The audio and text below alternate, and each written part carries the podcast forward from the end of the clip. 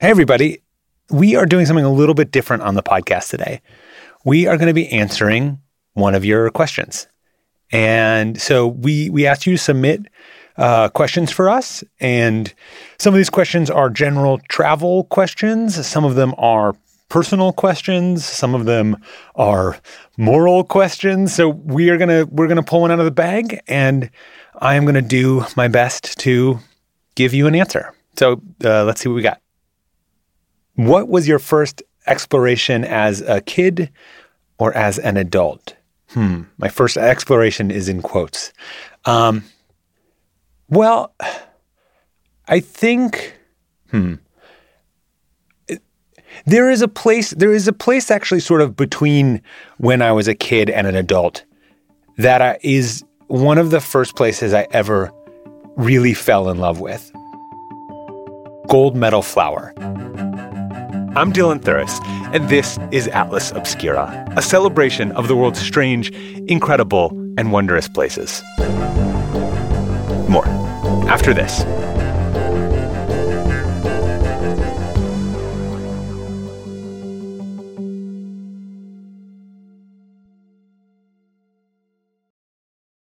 If you're looking for a place where the wide open skies and the towering mountains inspire you to find an untapped part of yourself. You might want to take a trip to Wyoming. It's a place where bold, curious spirits forge their own way on all types of adventures. There is no shortage of iconic, expansive landscapes out there. You can discover breathtaking hikes, stunning state parks, authentic Western culture, and other historic sites, along with the tales of famous outlaws like Butch Cassidy and pioneers like Buffalo Bill Cody. The truth lies west. Discover yours at travelwyoming.com. Reese's peanut butter cups are the greatest, but let me play devil's advocate here. Let's see. So, no, that's a good thing. Uh, that's definitely not a problem. Uh, Reese's, you did it. You stumped this charming devil. I grew up in uh, Minneapolis. Uh, it's such a cool city. It is just fun, vibrant place. And there's this building in Minneapolis called Gold Medal Flour. And mills like this defined Minneapolis and St. Paul for a while. They used to actually call uh, they used to call the city Mill City. And Gold Medal Flour at one time was the largest flour mill in the world. It, it made enough bread or enough flour to bake 12 million loaves of bread every day. But over time, flour milling dwindled in the city. It was replaced with new economic sources like advertising and the arts and and and the mill started to shut down. I think it got shut down sometime in the 60s. And in the early 90s, it suffered this huge fire. And though they kind of they propped it up uh, to make sure it wasn't going to fall over on anyone, it became this kind of gigantic ruin and it, it sat right on the edge of the Mississippi River and was this just massive kind of piece of a version of Minneapolis that didn't really exist anymore. So, cut to me in the late 90s. I am what you would have called an alternatine uh, back then. I'm walking around. I got Busta Rhymes, like "Give Me Some More" is is on my Walkman. I am still listening to Nirvana, even though it's like a little bit old at this point. I'm watching the X Men. Like, life is good, you know? And uh, as a teenager, I actually I was a I was a straight edger, so I didn't I didn't drink, I didn't do drugs. But that meant I needed another way to get into trouble. And so at around 13 or 14, uh, I fell completely in love with graffiti. The thing is, graffiti kids tend to know their cities in a way that most people don't. Like they know they know the industrial areas, they know the alleyways, they know the rooftops. Uh, and it, graffiti was like this pass to treat the whole city like a puzzle waiting to be unlocked. Everything was just a new spot to be explored, to be investigated. Like, how did they get up there? Like, how did they get to that under the underpass of that bridge? Like, dude, I would never do that. That's insane. Like it just, it just was this it was like having this secret lens on the whole town. And in the 90s, Minneapolis had like a pretty robust hip hop graffiti scene. And Gold Medal Flour, this 10 story tall, you know, city block big abandoned flour mill just screamed out across the city. It it it used to have this huge three-story neon sign on the top of it, but it, had been dark for like 3 decades. But it didn't matter. It was like it was as bright as the sun. It was this beacon. And there were also so many stories about that place. So as soon as you started kind of getting into the graffiti urban exploration world, you started hearing stories about the tunnels that like ran underneath Gold Medal Flour and would like flood. And you heard like really scary stories about kids going in there and falling through because there were these giant holes in the floor. You know, and so I finally I finally just like had to go. For a while, it was really easy. To get in, you would just walk up. There was a fence, but it was almost always cut. And then you could like basically walk up to the front entrance of the door, which had plywood on it, but the plywood was always broken open eh, because there was just I was not the only kid uh, obsessed with this place, and so there was pretty usually a pathway. As time went on, they tightened up security, and then you had to go to the side of the building there was a fire escape there, like the old school fire escape where it's a weighted kind. So you had to kind of climb up and then jump and grab the weighted end of the fire escape so that your body weight would pull the whole thing down. And then you could you could climb up it and as you went up, you know, it would clang back up. And so you were always worried because it made a big sound and but basically once you got into the building, you were all good. The whole place was totally just yours.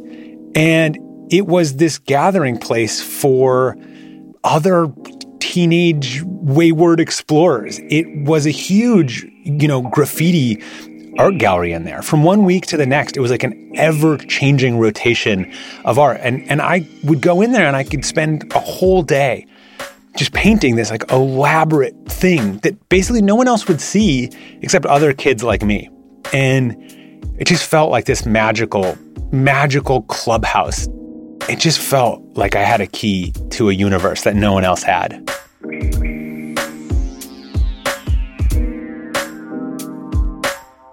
And I, like to give you an example of how much I loved it, I brought my grandmother in there.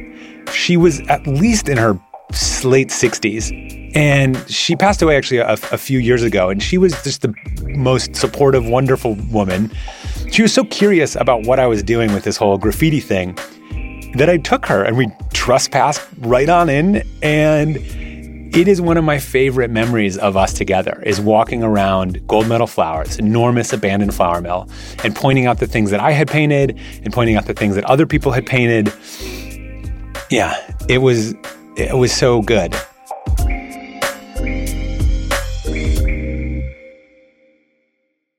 So, not that long after I left Minneapolis, Gold Medal Flour started its own transformation. So, the neon sign that had been off for decades was turned back on. And by the mid 2000s, uh, half the building had been converted into these luxury apartments. And I like to think that some of my my paintings, my murals might still be there, like hidden under the drywall somewhere. But one of the best things about the building's reinvention is that one of the you know ruined sections of the building, rather than being torn down, was converted into something called the Mill City Museum, and it's this interpretive space, and it tells the story of early Minneapolis when the mills you know, were the biggest businesses in town and the mill workers who labored inside of these buildings, who had a totally different relationship with this space. And this museum, which I've been to, you know, as an adult, is really engaging and it's beautiful. And it's this incredible example of adaptive reuse, of taking this space that was kind of an eyesore and a danger and a ruin and turning it into something like really magical. But the other half of the building has never been converted. It's still a ruin.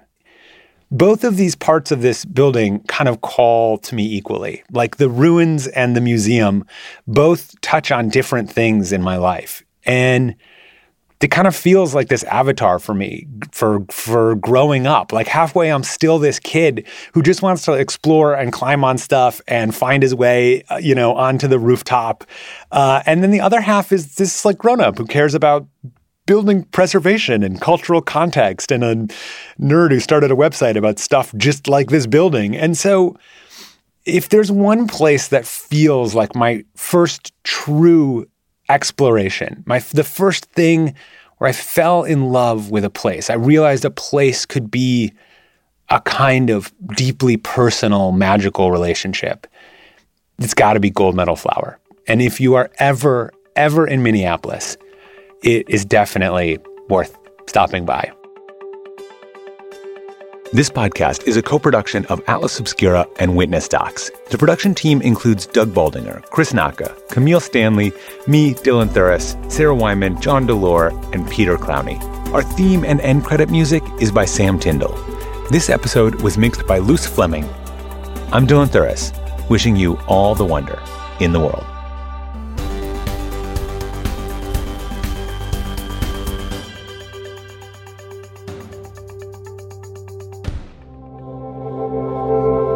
Witness Docs from Stitcher.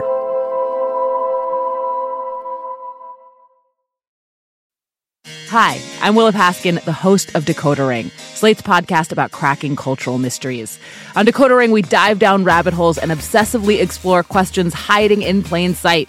Like, why has slow dancing gone out of style? And when did we all become obsessed with hydration? And where did the word mullet, you know, to describe a hairstyle, come from? That's Decoder Ring, named one of the best podcasts of 2023 by the New York Times. Listen to new episodes every two weeks and make sure to follow us so you never miss one. At Radiolab, we love nothing more than nerding out about science, neuroscience, chemistry. But but we do also like to get into other kinds of stories. Stories about policing or politics, country music, hockey, sex of bugs. Regardless of whether we're looking at science or not science, we bring a rigorous curiosity to get you the answers. and hopefully make you see the world anew Radiolab, adventures on the edge of what we think we know. wherever you get your podcasts.